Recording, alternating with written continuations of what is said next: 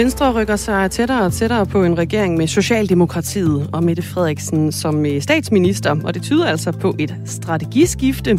Det siger øh, tidligere Venstre-rådgiver Andreas Thyring. Det er lige om lidt, hvor vi spørger ham, øh, hvor Venstre egentlig er på vej hen. Det er altså de her øh, regeringsforhandlinger, som øh, stadig er i gang. I går var øh, Moderaterne inde omkring øh, Mette Frederiksen, og i dag der fortsætter regeringsforhandlingerne på Marienborg, hvor SF de møder ind kl. 9.30, og så skal de radikale omkring øh, kl. 11.30 ind til øh, den fungerende statsminister. Ja, og vi kan lige så godt lige sige, at der kommet en sms i forbindelse. Du snakkede om uh, Moderaterne lige Mm, før. Der ja. er lytter, der har skrevet ind. Meget tyder på, at Moderaterne, trods påstanden om det modsatte, altid har handlet om nogen frem for noget. Det var ellers det, Lars Lykke har været ude at turnere med. At det handler ikke om, hvem der sidder på bordet, Nej, det handler nej, om det, vi snakker om. Ja.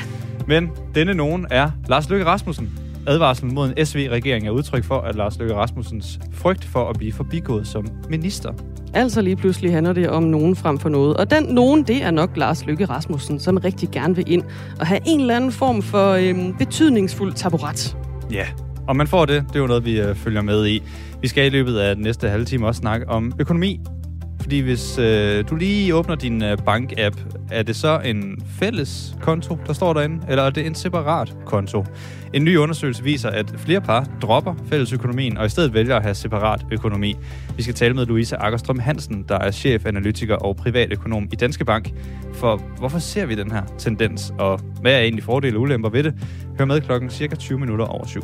Du kan også byde ind på sms'en. Har du og øh, din kone, kæreste, partner, har I fælles økonomi, eller har I valgt at have en øh, separat økonomi? Du må godt lige skrive en sms her ind og fortælle, øh, hvilken løsning I har valgt, og også øh, gerne lige hvorfor.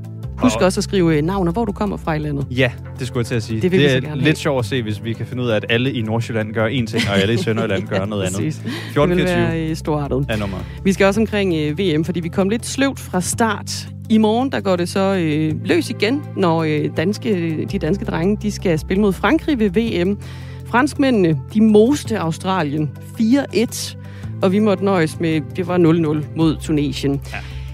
Vi skal lige høre, øh, om vi skal være urolige for den her kamp i morgen mod Frankrig. Det ved øh, René Schrøder øh, heldigvis en masse om. Han er redaktør på bold.dk, og ham taler vi med klokken 25 minutter i 8.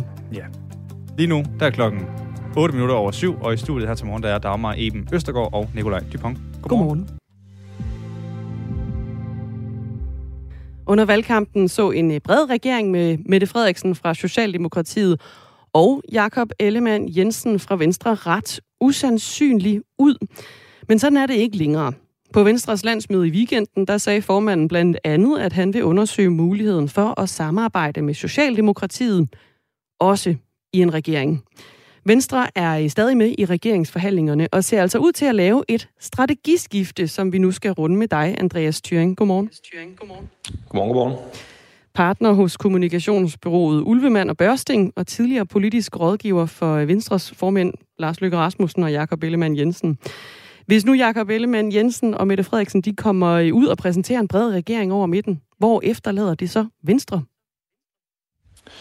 Jamen, så har øh, Venstre jo først og fremmest fået øh, ministerposter og, øh, og noget indflydelse i dansk politik på den korte bane for forhåbentlig at få gennemført en, en masse politik, som, som jo så ikke kunne være øh, blevet gennemført, hvis Venstre var blevet uden for regeringen. Det er jo det, der er hele Jacob Ellemanns øh, forklaringsmodel i øjeblikket. Det er, at, øh, at nu er der sådan et, et magisk øh, vindue i dansk politik, der måske kun opstår hver 20. 30. år, for at Venstre og Socialdemokratiet kan sætte sig sammen om et bord og virkelig lave nogle politiske løsninger, som er, er gode for Danmark, og som kræver, at, øh, at de to store partier bøjer sig mod hinanden. Øhm, men det vil også være et, øh, et skift væk fra den strategi, som, øh, som Jacob Ellemann egentlig har, har lagt øh, for, sit, øh, for sit formandskab øh, som formand for Venstre. Øh, og det er jo egentlig en lidt speciel situation, fordi øh, da Lykke var formand øh, for Venstre og gik til folketingsvalg i 2019, der var det jo netop på at lave en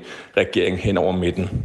Og, øh, og det lykkedes jo som bekendt ikke, og han måtte jo faktisk forlade Venstre øh, primært på grund af, at man, man var utilfreds med den her strategi, og, og, og utilfreds med, at han havde lavet det her ryk i valgkampen. Og, øh, og da Ellemann så kom til, så, så kan jeg huske, at vi tog en, en tur i Tom Jalers sommerhus op i Hornbæk på sådan et strategiseminar, som man jo tit gør, når der kommer ny ledelse. Og, øh, Og der kiggede vi hinanden i øjnene og sagde, nu skal vi ligesom tilbage til Venstres klassiske strategi, som, som handler om tre ting.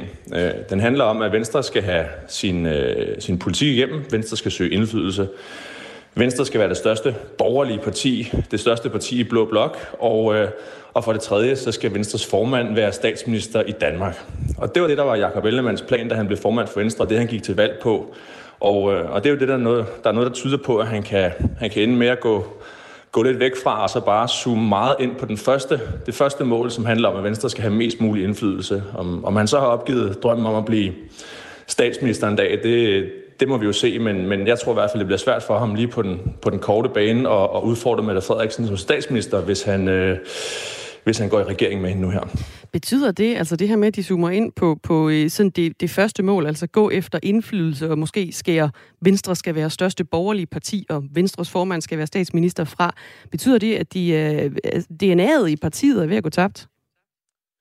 Nej, jeg ved ikke, om DNA'et øh, går tabt som sådan. Jeg tror, at DNA'et handler rigtig meget om det første i virkeligheden, om indflydelsen. Øh, det ser man jo også meget ude i det kommunale Danmark, hvor masser af venstrefolk er borgmestre, men også sidder i, i forskellige flertal i, i, og, og har støttet andre borgmestre fra andre partier rundt omkring i det kommunale Danmark. Men, men DNA'et, øh, der handler om, at Venstre skal være første første udfordrer, måske endda have første retten til statsministerposten i Danmark, den kan blive, den tror jeg kan blive øh, svær øh, på, på, på hvert fald sådan en mellemkort, mellemlang bane, fordi hvad skal Jakob Ellemann gå til valg på ved næste gang, hvis han går i regering med, med Mette Frederiksen nu her?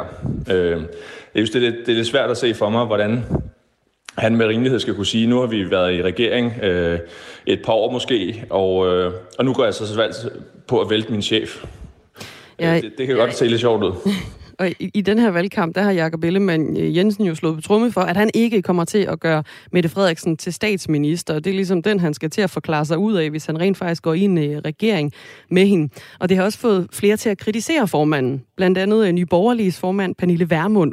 Hun mener, at Venstre og også de resterende blå partier i øh, regeringsforhandlingerne svigter det borgerlige Danmark. Det sagde hun i går til Radio 4. Det er jo derfor, min kritik her er af Jakob Ellemann Jensen øh, og de borgerlige partier, der stadig sidder med i de her forhandlinger. Fordi når man har lovet danskerne en ting op til valget, og så svigter få timer efter valgresultatet står klart, øh, og siger, at nu er vi så alligevel måske klar til at pege på Mette Frederiksen som statsminister, jamen så er det jo ret vidtgående. Andreas Thyring, partner hos kommunikationsbyrået Ulvemand og Børsting, også tidligere politisk rådgiver for øh, Venstreformænd, altså Lars Lykke Rasmussen og Jakob Ellemann Jensen. Hvordan kan Venstre forsvare det her? Jamen, det vil de forsvare med, at øh, den politik, som de eventuelt vil kunne få igennem et regeringsgrundlag og, og ved at gå i regering, den vil være så borgerlig og så ambitiøs, at selv øh, Pernille Vermund må tage hatten af og sige, okay, øh, jeg forstår godt, at I gør det, fordi nu øh, får vi øh, den ene og den anden og den tredje øh, politiske indrømmelse. Der er så meget øh, borgerlig politik, der er så mange liberale vitaminer i den her regering, så, øh, så det kan godt give mening. Øh, det kan jo være alt muligt på skattepolitik, den økonomiske politik, øh, måske nogle store reformer, der gør, at vi får en stærkere økonomi og alt sådan noget. Men, men bundlinjen i alt det her er bare, at der er jo ingen af de borgerlige partier, der vil stå og klappe Jakob Ellemann, hvis han går i regering med Mette Frederiksen. De vil alle sammen, som øh, Pernille Vermund gør her, angribe ham for at sige, at han vender det borgerlige Danmark ryggen, at han svigter øh, sine vælgere, som han har lovet højt og heldigt, at han aldrig vil gøre Mette Frederiksen statsminister. Og, og det er jo den kamp, vi kommer til at se, fordi de vil jo alle sammen håbe på, at en masse skuffede venstrevælgere vil gå til dem.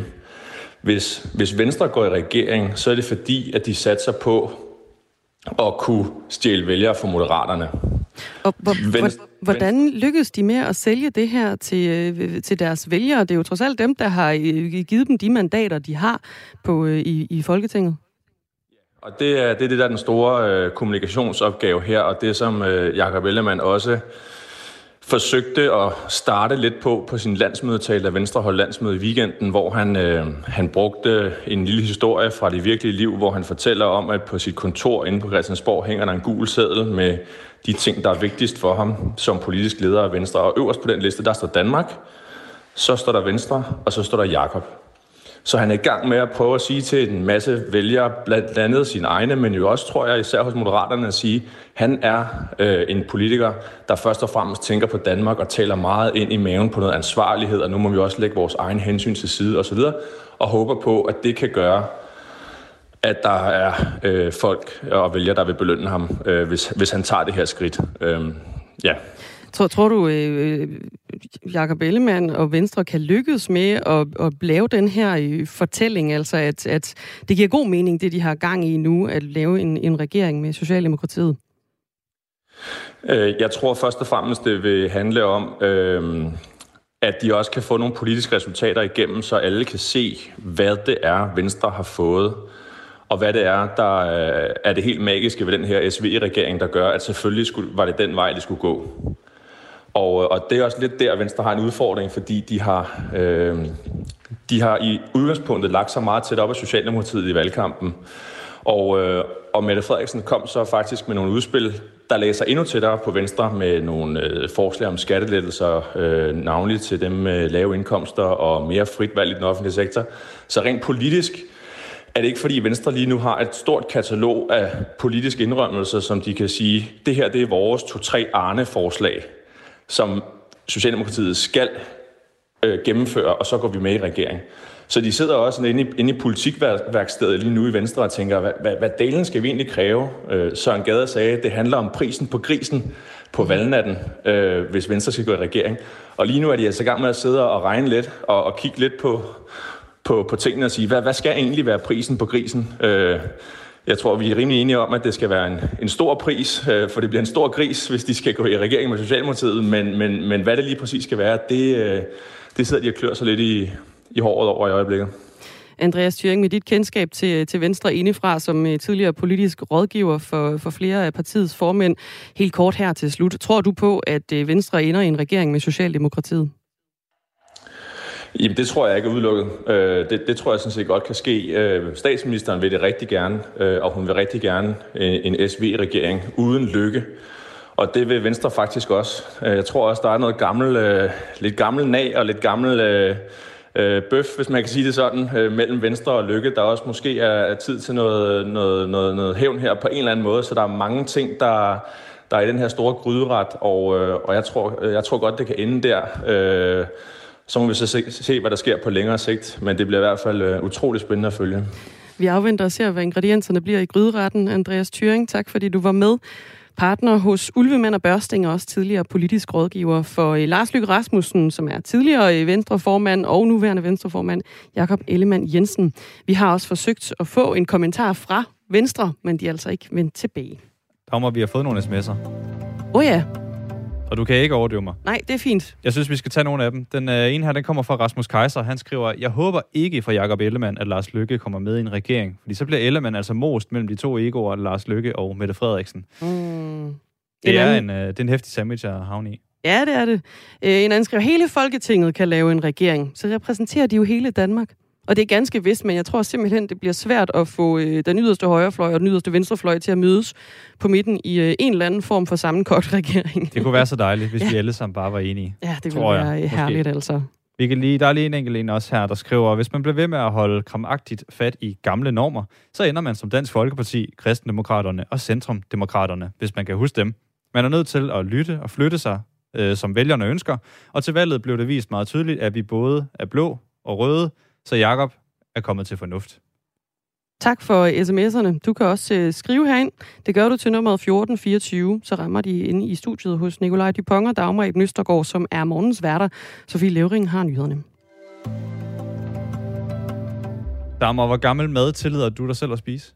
Det kommer virkelig meget ind på, hvad det er for noget mad. Altså, øh, ja. du ved, ost må jo godt være sådan lidt lagret, men... Mm. Øh, men sådan en god, øh, en god gang aftensmad, der, ja. der er rester, der er måske også andendagsrester, ja. så, så begynder det måske at blive lidt... Ej, tredje dag, det kan jeg også godt tage med. Okay. Der er ikke så, øh, det er ikke så hit med. Hvad med, hvis du nu havde et måltid, som var 70.000 år gammelt? så vil jeg øh, formentlig bare tage det og putte det direkte i skraldespanden og være også måske dybt fascineret over, at jeg har beholdt noget i så lang tid. Det er den sidste, vi skal have fat i, okay. fordi det sidste er faktisk tilfældet. Ikke lige for dig, håber jeg. Men i en grotte i det nordlige Irak, der har forskere altså fundet de forkullede rester af det ældste kokkererede måltid nogensinde. Måltidet stammer fra neandertalerne, som tilberedte det for ja, omkring 70.000 år siden. Og den her opdagelse, den giver sig en, hvad kan man sige, en forståelse for, hvad man lavede dengang. Det er The Guardian, der skriver det her. Hvad, hvad er måltidet? Melder historien om det? Jamen, jeg skulle lige til at spørge, om du kunne gætte, hvad det, hvad det er. Øhm, jeg ved ikke, om det hjælper dig at sige det, men øh, det er det ældgamle øh, kokkerede måltid her. 70.000 år gammel. Det blev fundet i øh, Shanidar-hulen i Iraks Sakros bjerge. Jeg ved ikke, hvad det giver dig. Det er blevet tilberedt over bål. Øh, en lækker gryderet. Nej. Nej, man vil nok mere kaste tingene ind i bålet dengang. Jeg ved ikke, om man havde gryder for 70.000 år siden. Det, det tvivler jeg på. Det, de har lavet, det er simpelthen et stykke brød. Ah ja. Et særligt stykke brød.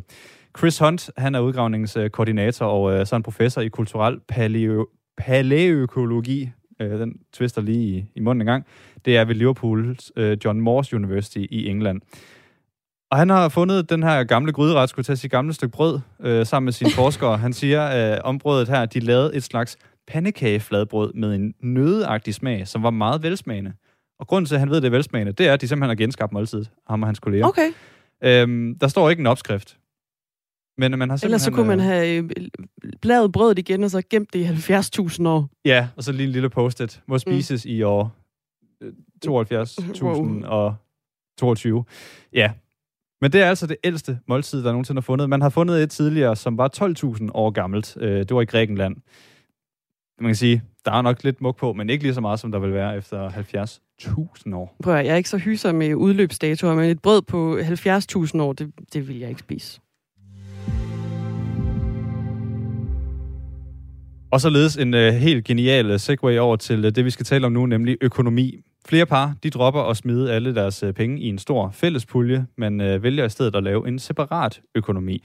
Det viser en undersøgelse, som YouGov har lavet for Nordea. Ifølge undersøgelsen havde mere end halvdelen af de samboende par i 2017 fuld fælles økonomi, men nu er det altså kun cirka to ud af fem par. Altså et fald på 21 procent. Louise Akkerstrøm, godmorgen. Du er med, du er chefanalytiker og privatøkonom hos øh, Danske Bank. Hvorfor ser vi den her tendens, øh, altså at flere par de fravælger fællesøkonomi? Altså først og fremmest tror jeg, at det er en generationsting, altså hvor at vores forældre og bedsteforældre nok var mere tilbøjelige til at sige, at vi tager det, hele, øh, tager det hele sammen. Blandt andet fordi der jo i mange familier har været sådan, at det i høj grad har været manden, eller i hvert fald den ene, som har tjent pengene, og den anden ikke har haft sin egen indtægt. Så, øh, så giver det også bedre mening, at man ligesom slår hele økonomien sammen. Mens at nu, så er der flere øh, i sagens natur, hvor at man, øh, man har hver sin indkomst, og måske er flasket lidt mere op med, at man gerne vil holde på sine egne penge. Øh, I hvert fald i et eller andet omfang. Øh, så det er også derfor. Jeg tror simpelthen også i høj grad, det er en generationsting. Men er det, er det ren, altså, fordi en ting er, at det er en generationsting, det er vel også fordi vores tankegang mm. så er anderledes på en eller anden måde. Hvad er det, der har ændret sig i, altså hvad er det, der får os til at sige, nu giver det mere mening ikke at gøre det her? Jamen altså, jeg tror egentlig, vi, vi har vendet os mere til ligesom at have vores egne penge. Altså, du skal jo nok øh, i sidste ende snakke med en, øh, en psykolog eller en sociolog om det her frem for en økonom. Øh, øh, I forhold til, hvad er det for nogle ting i vores kultur måske, der har ændret sig, som gør, at man har mere lyst til at have pengene selv, og mindre lyst til ligesom bare at kaste hele ind i den samme, i, i den samme hvad hedder det, øh, pulje. Som du nævner, så øh, står der også i den her undersøgelse, at det især er de ældre par, der har lavet deres økonomi ja. øh, smelte sammen. Blandt de 55-65-årige, der har 63 procent fælles økonomi, mens det kun er 23 af de 26-39-årige.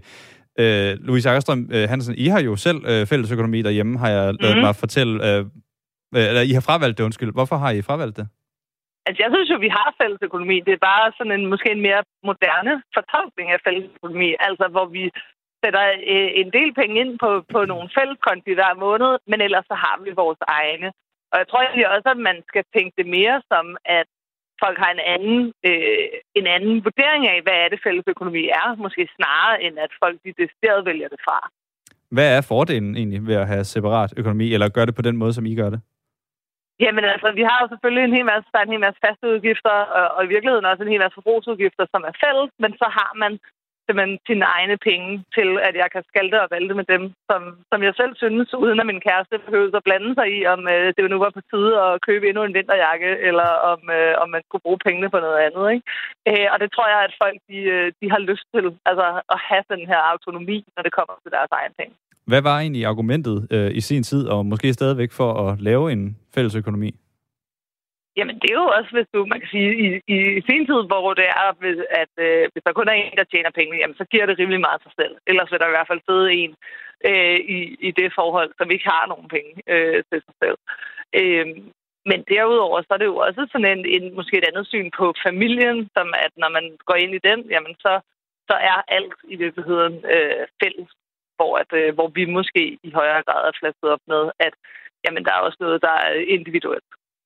Hvis man sidder som par øh, og, og har overvejet det her med, med fælles økonomi, mm. er der så noget, man skal sådan være opmærksom på rent økonomisk i forhold til øh, nogle, nogle, loop, øh, nogle huller i systemet, skulle jeg til at sige, i forhold til med lån og alt muligt?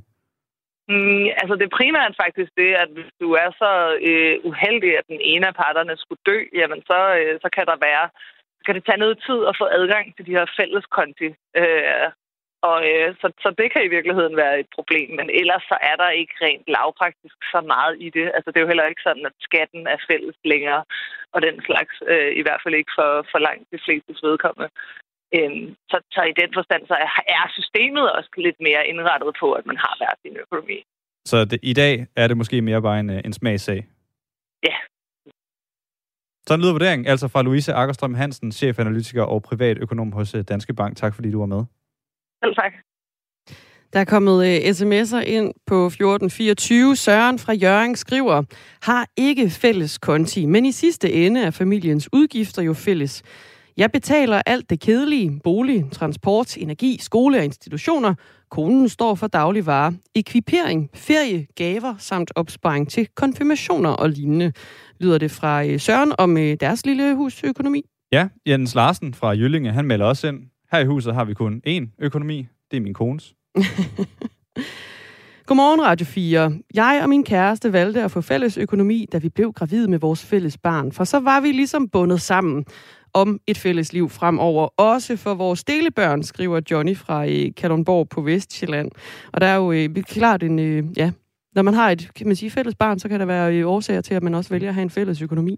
Det er meget øh, begge sider af spektret, mm. der er her. Der Michael skriver også, øh, flyttet sammen for 30 år siden. Efter tre måneder fik vi fælles økonomi, og det har egentlig fungeret fint siden. Er 58 mm. år i dag. Jan fra København skriver, vi er i 30'erne. Vi har fælles budgetkonto sammen, men har vores egen konti, hvor vi øh, selv kan bruge af. Dog oplever jeg, at konen køber sko og siger, at jeg skal betale.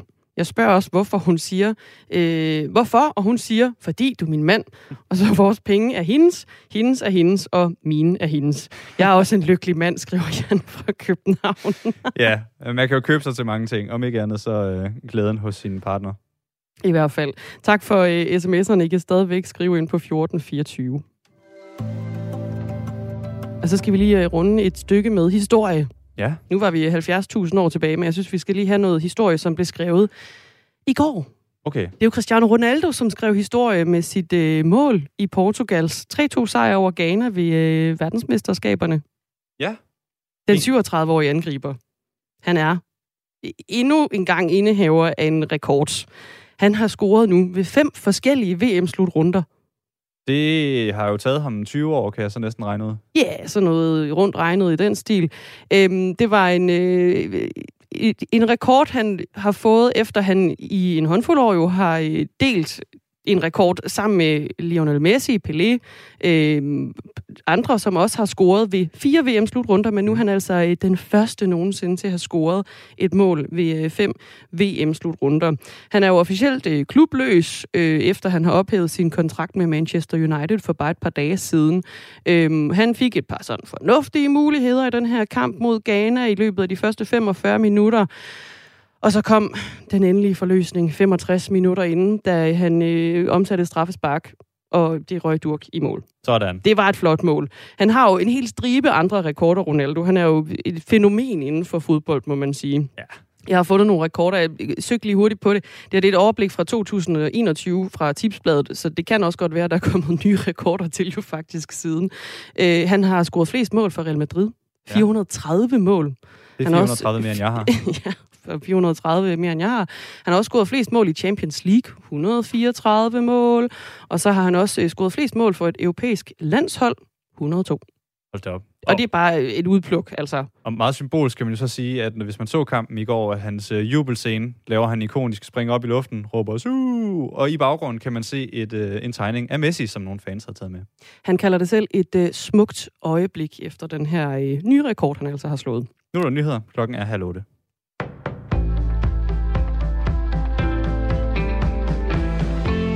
Højsæsonen for jagt er skudt i gang, men når flere jæger og hunde er i aktion på samme tid, kan det gå galt.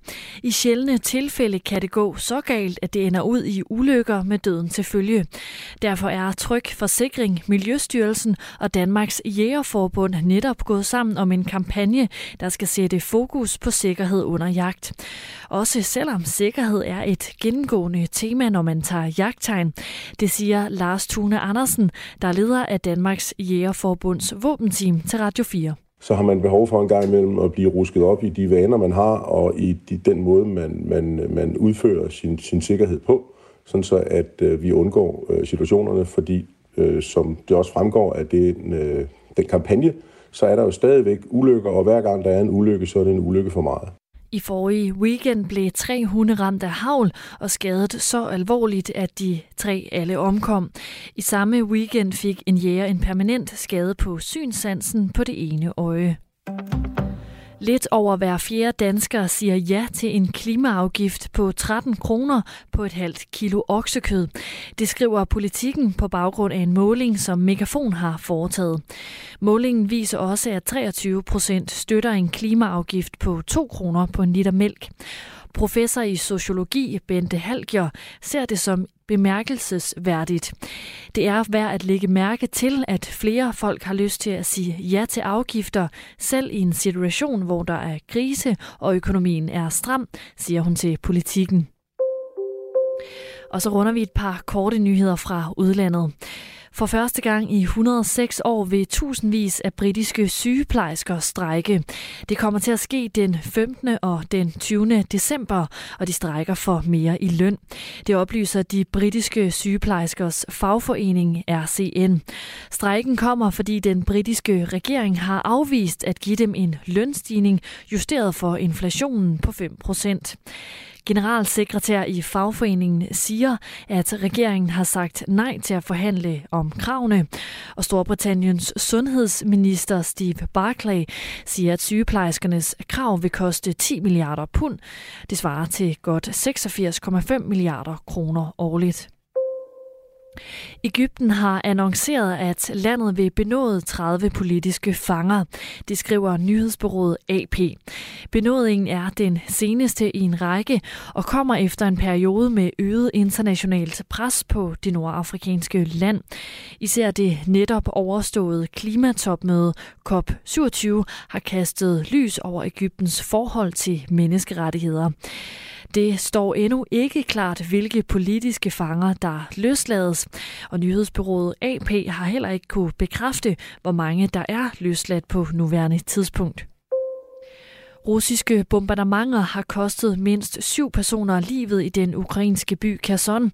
Det meddeler regionale myndigheder ifølge nyhedsbyrået DPA.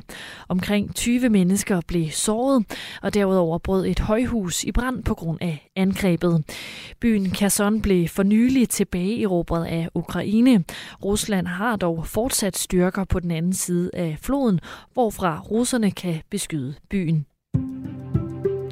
Og det bliver en skyet og diset fredag, og der kan også være mulighed for lidt regn.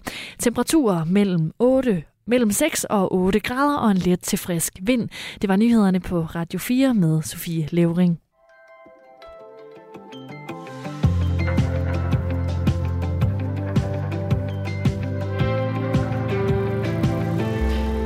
Lidt morsomt, at vi har haft fælles økonomi så længe. Manden har tjent penge i familien. Og nu hvor kvinden ofte tjener penge, er økonomi pludselig blevet adskilt. Ja. De kloge narer, de mindre kloge, skriver Bent ind fra Gentofte på sms'en. Ja, desværre Bent. Den er tabt.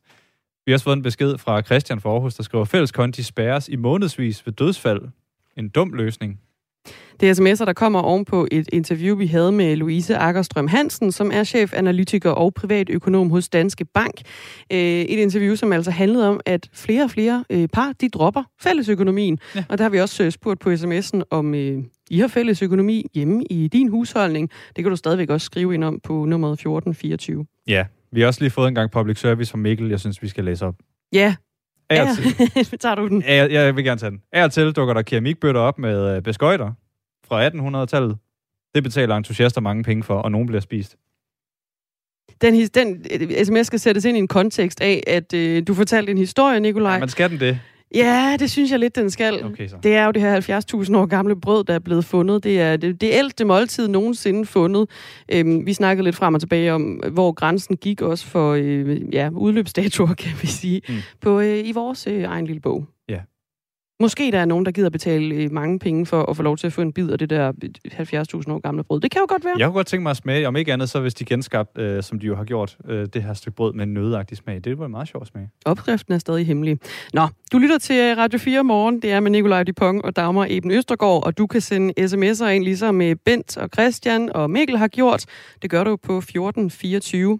Klokken er 24 minutter i 8. Og i dag er dagen, før det gælder. Fordi i morgen der gælder, den, gælder det nok mest afgørende gruppekamp for det danske landshold ved VM. Frankrig, det er modstanderen, når Danmark spiller sin anden kamp ved turneringen klokken 5 i morgen eftermiddag. Det gik ikke super godt mod Tunesien, hvor vi øh, kun fik 0-0. Hvad der så skal til nu, det ved René Schrøder meget mere om. Han er chefredaktør på Bold.dk. Godmorgen. Godmorgen. 0-0 mod Tunesien. Frankrig, de moster Australien med 4-1 i deres første kamp. Øh, hvad for en fornemmelse skal vi sidde med i maven forud for den her kamp i morgen? Øh, vi skal være rigtig, rigtig urolige i maven. Det er tak. ikke det bedste udgangspunkt. Desværre. Øh, vi har fået et rigtig, rigtig skidt afsæt til en meget, meget vigtig kamp, mens franskmændene, som du nævner, kommer sprængfyldt med selvtillid ind i det her opgør, som jo med en fransk kan gøre, at de allerede sikrede pladsen videre i, i knockout-fasen. Ja, man kan jo så sige, nu, prøv, nu tager jeg også så øh, det der, jeg troede var djævelens advokat. Lad os øh, sige, det er Guds advokat, den positive hat på. Øhm, inden VM, der blev øh, franskmændenes bedste spiller, vel nok øh, Benzema jo egentlig meldt ude. øh, verdens bedste spiller jo. Det er vist første gang, at verdens bedste spiller ikke er med til VM. Er der ikke et eller andet håb, vi kan klamre os til, i forhold til, at vi, øh, vi, vi på en eller anden måde kan, kan slå dem? Øh, jo, jeg, jeg var også rigtig glad, da Benzema blev skadet. Man skal jo ikke glæde sig over andres ulykke. Men øh, problemet for os danskere, det er, at de har en øh, fuldgod erstatning, som er på nærmest lige så højt niveau. Det er en øh, fyr, der hedder Oliver Giroud, som spiller i Milan. Simon Kjær kender ham rigtig godt. De er holdkammerater. Det samme gør Andreas Christensen. De spillede sammen i Chelsea. Og det er altså bare en mand, der er pivhammerende giftig, når han får bolden i, i strafsparksfelt. Så, øh, så han har allerede i kamp 1 vist, at øh, alt snak om Benzema, det kan fuldstændig forstå dem, fordi her har vi altså en aftager, som godt kan finde vejen til målet også. Nu var det jo Australien, øh, Frankrig slog i, i første kamp. Et, et hold, jeg går ud fra, at vi som, som nation også burde kunne slå. Øh, ligger der noget i, at det trods alt var dem, de slog 4-1? Ja, selvfølgelig gør der det. Men, øh, men jeg havde jo også den følelse inden Tunesien-kampen, at det var et hold, som vi burde kunne slå. Så, øh, så det her, det er VM, og øh, der sker altså også lidt underlige resultater indimellem. Men, øh, men det, vi bare skal frygte rigtig meget i forhold til franskmændene, det er, at deres tre offensive spillere mod Australien, de toppræsterede bare fuldstændig enormt. Og, og det, er, det er altså noget, som vores, for, vores forsvar skal forholde sig til i morgen. Og oven i det, så må Danmark jo undvære en af vores midtbanespillere, Thomas Delaney. Han måtte lade sig udskifte efter 45 minutter mod Tunesien, og er nu helt ude af, af VM med en skade. Hvilken betydning får det for Danmarks landshold, at han ikke er der længere? Jamen, der er ligesom øh, der er to veje, det har betydning. Den ene vej, det er det, sådan, det rent spillemæssige, hvor at, øh, det, Delaney har været en af, af Kasper Juhlmanns faste ankermænd inde på midtbanen. Kæmpe energi, vigtig i forhold til presspillet, vigtig i forhold til at være Juhlmanns forlængede arm inde på banen. Øh, og rigtig, rigtig vigtigt i forhold til dødbolde, som jo er et kæmpe aspekt øh, i moderne fodbold, både offensivt og defensivt, hvor han har en central rolle. Så er der alt det uden for banen. Øh, Tom Delaney er jo en øh, person, som man ikke kan andet end at holde af. En øh, samlende figur på landsholdet, øh, både når de har deres player lounge, øh, hyggestund, øh, men også øh, som, øh, som humørspreder og alt muligt andet. Så, så det, er en, det er en vital figur, der, der forladt os. Der er nogle andre, der skal steppe op. Vi er ikke de eneste, der har haft en øh, mindre god start på VM, trods alt. Altså en af e- VM-favoritterne fra Argentina, de tabte overraskende 2-1 til Saudi-Arabien. Og det er lidt ekstra spændende, fordi vores pulje jo egentlig bliver parret med deres. Øh, den pulje indeholder Saudi-Arabien, Argentina, Polen og Mexico. Nu er det jo ikke sikkert, at Argentina vinder den pulje, men måske bliver de nummer to. Jeg går ud fra Argentina, dem vi faktisk allermindst vil møde, fordi de trods alt har Lionel Messi et ret godt hold. Øh, er vi derude, hvor det faktisk måske kan blive en god ting for Danmark, hvis vi bare får andenpladsen i puljen? Og jeg vil ønske, at jeg bare kunne sige, ja, lad os da gå efter den anden plads. Problemet er bare lige nu, der er, undskyld mit sprog, virkelig, virkelig bange for, at vi ikke øh, kan snige os med på den anden plads. Jeg synes, at det program, der venter os, er ekstremt svært. Øh, og specielt selvfølgelig den kamp mod Frankrig. Så lige nu, der sætter jeg både en første og en anden plads, og alt muligt andet for, at vi kan komme videre i knockout-fasen. Og så er jeg næsten ligeglad, om det er Argentina, eller Polen, eller Mexico, eller Saudi-Arabien, der venter. Øh, så skal vi lige have overstået øh, det vigtigste, nemlig at komme videre fra, fra gruppespillet. Og hvordan er det lige, matematikken er? Altså nu stod vi jo uafgjort i første kamp. Hvis vi taber mod Frankrig, er det så helt slut? Det kommer selvfølgelig an på, hvordan uh, Tunesien og Australien, uh, når de ramler sammen, hvilket resultat der bliver. Jeg tror, efter at have set første kamp, at tuneserne, også med den massive opbakning, de har hernede, der var jo 30.000 tunesere uh, på, uh, på stadion forleden, da de mødte Danmark, og jeg, jeg tror, at der er lige så mange i gaderne. Uh, de har et kolossal opbakning, og jeg synes også spilmæssigt, at de langt, øh, ikke langt, en del bedre end Australien. Så man kan godt frygte lidt på Danmarks vegne, at de står med fire point efter i morgen, og Danmark står med et point. Og så skal Tunesien og Frankrig altså mødes i deres sidste gruppespilskamp. Og hvis Frankrig ikke har noget at spille for, så skal Tunesien jo sådan set bare have kryds, så er de videre som en toer. Og det kan godt blive en rigtig langgaber i en fodboldkamp, og så kan det være fuldstændig meget, at Danmark eventuelt slår Australien. Så reelt set kan vi faktisk ikke matematisk, men næsten være færdige ved VM i morgen aften, allerede inden det rigtig er kommet i gang. Nu gør jeg så med det, jeg lige bøjer mig ned en gang. Og så finder jeg ja-hatten hernede. Den ligger her. De seneste to gange står der her, har, vi har mødt Frankrig, der har vi slået dem. Kan vi gøre det igen? Ja, selvfølgelig kan vi slå dem igen. Øh, det er jo lige præcis det halmstrå og den ja-hat, som, øh, som vi skal iklæde os i morgen. Fordi vi har slået dem to gange i, i 2022 der er bare den kæmpe forskel, at for Nations League, øh, altså Nations League er for franskmændene en lille Anders Sand turnering mens verdensmesterskaberne for franskmændene er det ypperste. De kommer til at levere på top, top, top niveau, og den præcision, de leverer i morgen, frygter jeg slet ikke kan sammenlignes med de to, to præstationer, de har leveret over for Danmark de, de sidste to gange, de har mødtes. Vi får, vi får se i morgen klokken 5 øh, i morgen eftermiddag. Vi øh, krydser fingre og tager klaphatten og ja den på. Tak, René Schrøder, fordi du vil uh, gøre os klogere. Chefredaktør. Ja, i lige måde. Du er chefredaktør på Bold.dk. Og mens vi venter på, at Danmark altså skal spille mod Frankrig i morgen kl. 17, så kan man jo i dag for eksempel se uh, Katar spille mod Senegal. Det er kl. 14. Man kan også se England og USA spille i aften kl. 20. Wales og Iran møder også hinanden. Det er tidligere, det er kl. 11. Og Holland og Ecuador, de tørner sammen kl. 17. Portrætalbum. En gæst, et musikalbum og masser af gode historier. Jeg har ikke været til nogen fester, hvor at der ikke bliver spillet et nummer, der har været på en Absolute Music CD. Vært Anders Bøtter dykker ned i tiden, musikken og de minder, det sætter i gang hos gæsten. Hvorfor tror du lige, at det er The River, der har fulgt dig igennem livet? The River definerede mig som uh, ung mand. Lyt til Portrætalbum i dag fra 17 til 19. Radio 4 taler med Danmark. Flyvende taxaer kan være en øh, realitet inden for ganske få år. Øhm, det er forudsigelser, som lander fra øh, Odense Kommune og H.C. Andersen Airport, skriver TV2 Fyn. En historie, som vi gerne vil øh, vide lidt mere om her til morgen, og derfor så har vi gode kolleger, som har landet et interview, som vi skal omkring lige om et kort øjeblik. Det er med bestyrelsesformanden i H.C. Andersen Airport i Odense, Kim Kenlev, som er med. Det er en af de ting, der er landet flyvende her ind i øh, morgentimerne. Og det er jo dejligt at vide, at de ting, der bliver løbet stærkt efter ude øh, bag ved væggen herude, de faktisk også øh, ender i dine ører ude i radioen. Og nu har vi besøg igen af dig, Gustav Pors, vores øh, producer, der holder øje med, med verden udenfor. Hej. Ja, jeg skulle til at sige godmorgen, men øh, hej. Jamen stadig godmorgen. Hvad, øh, hvad løber I efter nu? Jamen, øh, noget af det, vi blandt andet sidder og, øh, og kigger en lille smule på, det, øh, det handler om de øh, forskellige øh, sådan forhandlingsstrategier, der er for at forhandle med øh, Mette Frederiksen.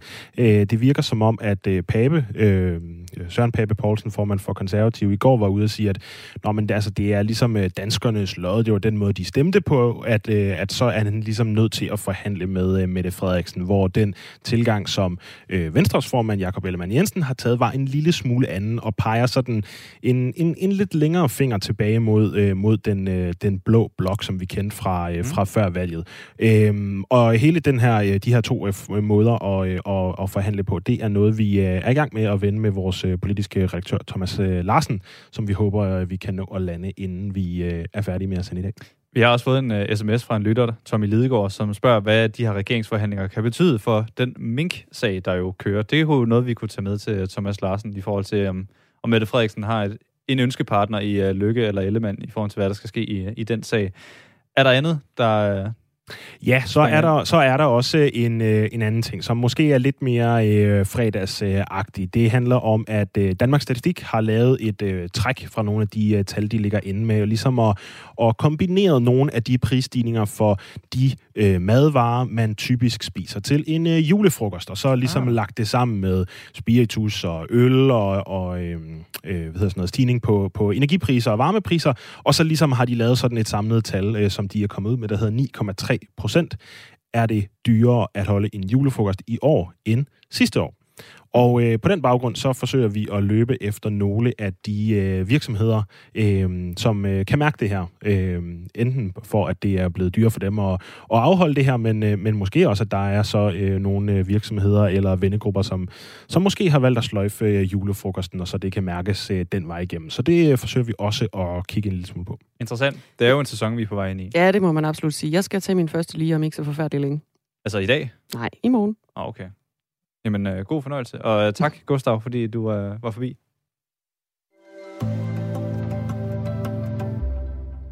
Nu skal vi omkring de her flyvende taxaer, jeg nævnte for ikke øh, så forfærdeligt mange minutter siden, fordi de kan være en realitet, og det er altså om bare ganske få år. Det er forudsigelser, som øh, kommer fra Odense Kommune og H.C. Andersen Airport, og en historie, som TV2 Fyn har. Der er tale om CO2-neutrale droner, som vil øh, gøre det muligt for fynboerne at flyve til for eksempel København eller Aarhus på under en halv time. Kim Kenlev, godmorgen. Godmorgen, godmorgen. Bestyrelsesformand i H.C. Andersen Airport i Odense. I regner med, at der maks går to til tre år før de første taxadroner vil være i drift. Hvor realistisk er det? Ja, det er meget realistisk, øh, for i øh, 2024, der flyver den første ned i Paris i forbindelse med OL. Øh, I almindelig drift, ikke engang som demonstration, men i almindelig drift. Øh, og vi ved, at vi kan se allerede i Europa, der er også nede i Sydtyskland, Holland, Belgien, er de i fuld gang. I Fjernøsten, der, der er det også i fuld gang med øvelse. Så det er, det, det er meget realistisk inden for en to-tre-årig periode, at vi ser den flyve i, i omkring Danmark. Kim Kjellner, vi har sådan lidt en, en, øhm, en rusten forbindelse til dig her. Kan jeg bede dig om at, at gå lidt nærmere et vindue, monstro, eller øh, lige svinge telefonen en enkelt gang over hovedet? Det lyder meget mærkeligt, men det virker samtidig. Ja, nu står jeg, jeg kan gå udenfor, hvis det hjælper. det kan være, det hjælper en, øh, en lille smule, Kim Kenlev. Ellers må vi uh, tage det, vi kan få her på, uh, på forbindelserne her til morgen. Øhm, kan du sige, sætte nogle ord på, hvor langt man er i udviklingen? Altså nu siger du 2024 i, i Paris med de her taxadroner. Hvor, hvor langt er man? Altså har man ligesom lavet en taxadrone, men rent faktisk også har puttet et menneske ind i og flået en tur? Men de er i gang med, med, med test og certificering af de her droner. Der, der, der er forskellige virksomheder i hele verden, som, øh, som producerer. Og alene i Europa der er der en 4-5 stykker, som øh, producerer de her droner. Så, så de er i, i fuld gang med at, at få dem certificeret og testet, så de kommer i drift her i 24-25. Øh, øh, altså, det er bare om, øh, om, om to til tre år. Øh, hvis vi nu sender en reporter til H.C. Andersen Airport, kan du så love, de er op og køre på det tidspunkt? Eller op og flyve hedder det jo. Det er i høj grad for, formodet, det er. Øh, så det er det, vi arbejder på. Det vi får nogle midler fra kommunen til at sige, at vi skal have tiltrukket de her droner til, øh, til Odense. Men de kommer ikke til at stå alene i Odense, de kommer til at stå rundt omkring i hele landet. Øh, Odense, vi skal bare være centrum øh, for service og vedligehold af de her droner. Så, så det, er egentlig, det er ikke kun Odense, København eller Odense, Aarhus. Det er også øh, Herning, Aarhus, det er Herning, København, det er ned til øerne. Så det, det bliver simpelthen en, en ny type infrastruktur, der, der bliver rullet ud. Dronerne de er øh, både støjsvage og billige, for lyder det. Det er øh, i indkøb og drift, de er billige. Og med en hastighed på 2-300 km i timen, så vil sådan en taxadrone, drone-taxa, kunne tilbagelægge turen fra øh, Odense til København på omkring 20 minutter. Store flyproducenter som Joby Aviation Boeing og Airbus investerer i øjeblikket milliarder af kroner på udviklingen af droner til passagertransport. Og noget af det smarte ved de her droner, det er, at de starter og lander lodret. Og derfor så kræver det ikke en lufthavn, øh, som vi jo ellers kender det med landingsbaner. Øh, det kan jo simpelthen sammenlignes mere med en helikopterlandingsplads. En øh, tur i en taxadrone, hvad vil det komme til at koste, Kim Kenlev? Det starter med en øh, 8-10 kroner per sædekilometer, øh, når, de, når de kommer i gang her 24-25. Men øh, producenterne siger selv, at vi kommer ganske hurtigt ned på 3 kroner per kilometer per sæde. Øh, og så, så er det lige så, så næsten billigere at køre en almindelig taxa. Vil du, vil du ikke lige prøve at gange det op for mig? Jeg er ikke uh, hurtig i, i hovedregning, men en tur fra Odense til København for eksempel, hvad, hvad vil det komme ja, til at koste med en taxadrone? Odense centrum til København centrum, der er i fugleflugtlinje cirka 140 km gange 3. Det er 300 plus 120, det er 420 kroner. 420 kroner for en tur fra Odense til København, og så tager det hvor lang tid? 20-25 minutter. Ja, det er altså et slagtilbud, det der. Øhm, det lyder ikke som om, at det bare er sådan en, en, en Odense-ting. Du forudser også, at, at det bliver sådan et, et, et netværk næsten af, af dronetaxaer. Du siger jo også, du nævner også flere andre øh, destinationer. Øh, hvor langt skal vi se ind i fremtiden, før du tror, at vi har sådan et, et, et bæredygtigt netværk af taxadroner, droner, så vi hurtigt kan komme fra A til B rundt i hele landet? Jeg vil nok tænke en, øh, en fem år plus minus nu. Altså, vi, kan, vi kan se i Norge, der, der er en, øh, en operatør i Norge, de har allerede bestilt 20 af de her, det er så producenten, der hedder Lilium.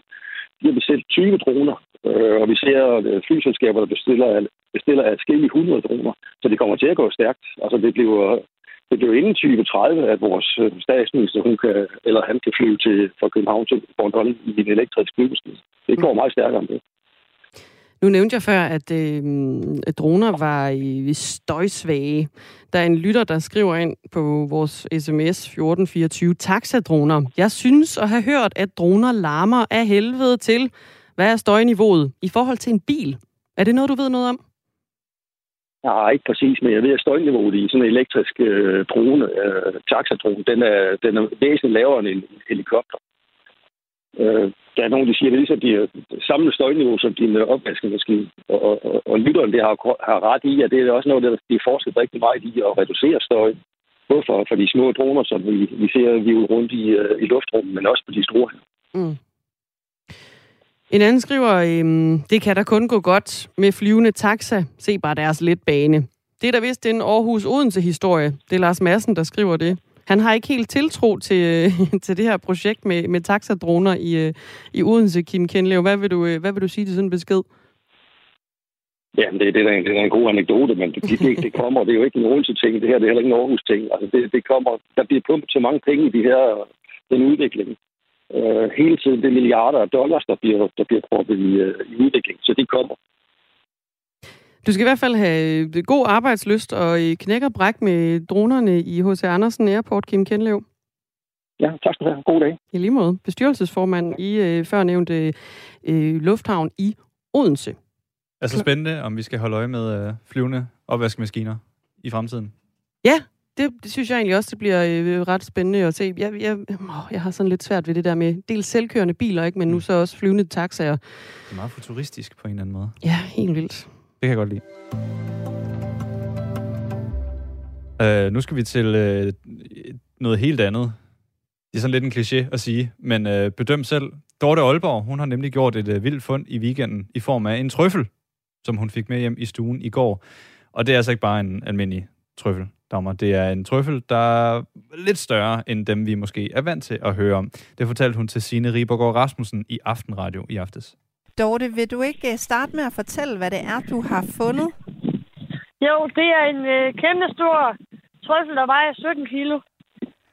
Og øh, hvordan har du vejet den? Det har jeg på en badevægt. Hvordan fandt du den? Jamen, øh, jeg, har jo, jeg, jeg har et lille skovområde, hvor jeg bor, hvor jeg har øh, podet nogle træer, og hvor det, der så er kommet trøfler på. Men kan man sige, at det var tilfældigt, at du fandt den, eller vidste du, hvor du skulle lede efter den? Altså, jeg ved så nogenlunde i området, hvor jeg skal lede hen, men det er ikke sikkert, at der er trøfler i de træer, man har på, fordi trøflen spreder sig jo. Så hvornår fandt du den? Jamen, jeg begyndte jo at grave den op her. Dengang, ja, det kan jeg snart ikke huske. Det er jo fem dage, seks dage siden fra i dag af. Og det er først i dag, hvor jeg kunne få den hjem. Hvordan, øh, hvordan har du fået den op af jorden? Jamen, jeg har bare gravet med fingrene, og jeg havde selvfølgelig handske på, og så havde jeg sådan en lille fliserenser med og en lille skovl. Og så har jeg gravet sådan forsigtigt rundt omkring den. Indtil jeg synes, at man så nogenlunde kunne få den op. Og det har du brugt fem dage på? Ja, og der er cirka 3 kilometer fra her, hvor jeg bor, så ud til den skov, hvor den er. Så jeg har gået 3 kilometer hver eneste dag fra klokken halv otte, og så er det klokken 4 om eftermiddagen. Hver eneste dag i fem dage, seks dage. Og grunden til, at du har, øh, du har været så forsigtig, er det fordi, du ikke vil komme til at, at gøre skade på trøflen? Ja, det er simpelthen for ikke at ødelægge for meget af den. Okay. Da du opdagede trøflen, altså jeg skal bare lige forstå det rigtigt, du har podet i et område, men er det rigtigt forstået, at du ved ikke så præcis, hvor svampene, eller undskyld, hvor trøflerne øh, er henne? Nej, ligesom jeg sagde før, det er, selvom man poder et træ, øh, og så når det gået de fem år, seks år, der skal gå, når man har podet det, så er det ikke sikkert, at der kommer noget ved det træ lige der, hvor man har podet. Så det er bare med at gå og, og lede i området, og så håbe, at man finder en Ja. gevinst. Ja. Og hvordan så, nu har du fundet en kæmpe stor trøffel på 17 kilo. Kan du så bare øh, lave en masse flere kæmpe trøfler nu? Ja, ud af den, men det vil jeg ikke. Den her, den skal tørres, og så skal den udstilles i et skab, hvor der er plastikglas hele vejen rundt om, hvor der er trælåg. Så har jeg tænkt mig at sætte lys op under trælåget, så er der lys på om aftenen, når jeg kan kigge på den. Du er ikke fristet øh, af at skulle sælge den, for eksempel? Nej, det er flere millioner, vi snakker om, garanteret. Jeg ved det ikke, men nej, prøv at høre her. Trøffelen, den er blød nogle steder, så den er allerede ved at gå for rådelse nogle steder. Og der, hvor jeg har skåret lidt af, det er der, hvor den er blød. Så den, den duer ikke til noget uanset hvad. Fordi at, at trøffelen, dengang jeg skulle... Øh, dengang jeg lagde trøffen på øh, gulvvarmen på værværelset, der begyndte at falde små orm ud af trøffen, så det kan være, at den er helt hul indvendig. Det ved man ikke. Så man kan sige, at du måske du kom lidt for sent til den i forhold til, hvis man skulle kunne spise den eller sælge den. Ja, det gjorde jeg, men det, er ikke, det kan man ikke vide. Det er det samme, når man går med metaldetektor. Jeg kan ikke vide, hvor stor gevinst der er under en. Ja, så lyder det fra Dorte Aalborg, som har fundet en uh, trøffel på 17 kilo, som altså nu skal udstilles i uh, glas og ramme. Prøv at jeg er en sokker for, øh, for trøffel, og 17 kilo trøffel, det lyder jo som drømmen at finde. Måske ikke lige, fordi hun har fundet den lidt sent, lyder det også som, så der ja. også var sådan lidt om, og den var måske også gul indeni og sådan noget. Ja. Øhm, men åh, trøffel, 17 kilo. Det, øh, Hun har lavet sådan en arkeologisk udgravning nærmest omkring den ja. her trøffel i fem dage for at få den øh, hjem. Det er jo øh, et Ja, helt livs forbrug. Ja, ja det, det må man næsten antage. Normalt så plejer man at købe trøfler i uh, utrolig små mængder. Jeg tror, jeg er så stor en sokker for trøffel, så jeg også har uh, købt trøffel for nylig Ja. i et forsøg på at få min mad til at smage, og netop det, det gik ikke særlig godt. Øhm, men jeg tror, det var sådan noget 70 kroner for 30 gram, så hun har jo fundet en, altså, Hold det er en guldgruppe, hun har gravet ud der. Så har du måske brug for 17 kilo næste gang, hvis det skal smage noget. ja, præcis.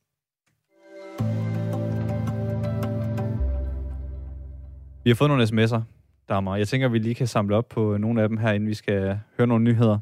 Ja, lad os gøre det. Vil du tage den øh, første? Er det... Øhm, Det var i forbindelse med, at Er vi det økonomi? havde...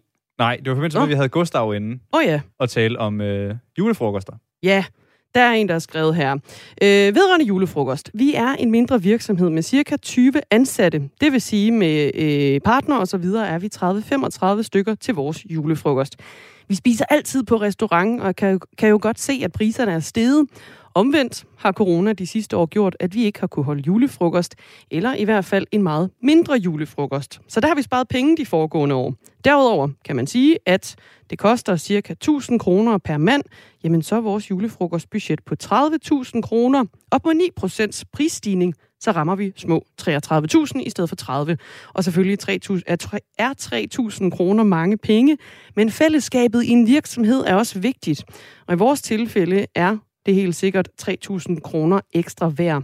Derudover så skal man huske, at man holder julefrokost, så støtter man jo også den lokale restaurant og deres leverandører. Og det er også utrolig vigtigt, hvis ikke erhvervslivet skal gå helt i stå, skriver en øh, lytter ind. Det er altså øh, ovenpå øh, historien, vi prøver på at få hjem i dag om, at øh, julefrokosten, de er jo bare blevet dyrere. Ja, cirka 9 procent kunne jeg forstå ifølge dansk statistik. Og jo også et øh, eksempel på, at der er mange overvejelser, man lige skal gøre sig i forhold til det her med julefrokoster. Fordi det kommer jo, som sagt, jeg lige kølvandet på to, to år med corona. Ja, to år med corona. To år med corona, og øh, to år også øh, sådan næsten uden julefrokoster. Ikke? Det har i hvert fald stået sådan en lille smule træt til, fordi der har været opblomstringer sådan rundt omkring. Ja. Så der er blevet holdt en lille smule igen. Det er ikke nemt at have det godt i de her dage. Desværre. Til gengæld er det øh, nemt at have det godt i dag, hvor du lytter til Radio 4 morgen med øh, Nikolaj Dupont og Dagmar Eben Østergaard. Vi øh, sender stadigvæk en time endnu sammen med Sofie Levering, som er nyhedsvært. Klokken er 8.